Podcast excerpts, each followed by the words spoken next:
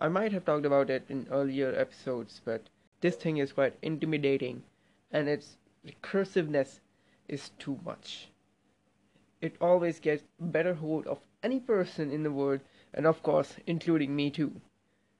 The actual thing here, what happens is that when we go for motivation for doing anything or doing for any kind of workout, or you say a business or anything else, even though it includes the competitive exams and whatever the thing you are preparing for, what happens is it's just like a drug.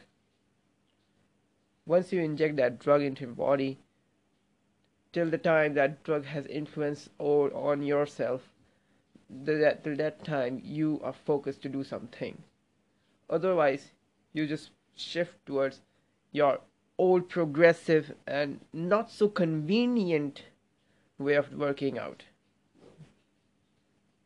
And sometimes people spend many hours on this motivation thing. They go on YouTube, or they go for any seminar. They attend one seminar which goes for around 4 hours, or sometimes maybe up to many days. They attend one, after that they work for 1 or 2 weeks, then the same guy comes up with another idea of another seminar, and they also attend it by paying some amount of money. And this cycle continues on and on and on.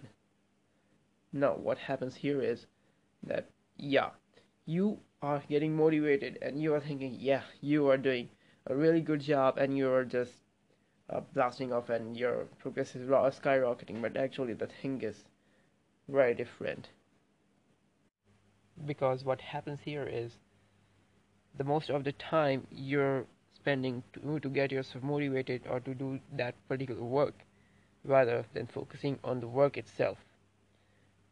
So this cycle repeats every single day, and by the end of the particular time frame which you have been provided for doing a certain work, you recognize that you have wasted a lot of time and you end up messing up everything. So now the question arises, what should be done to improve that? How not to fall in this motivation trap? I will tell you about it tomorrow.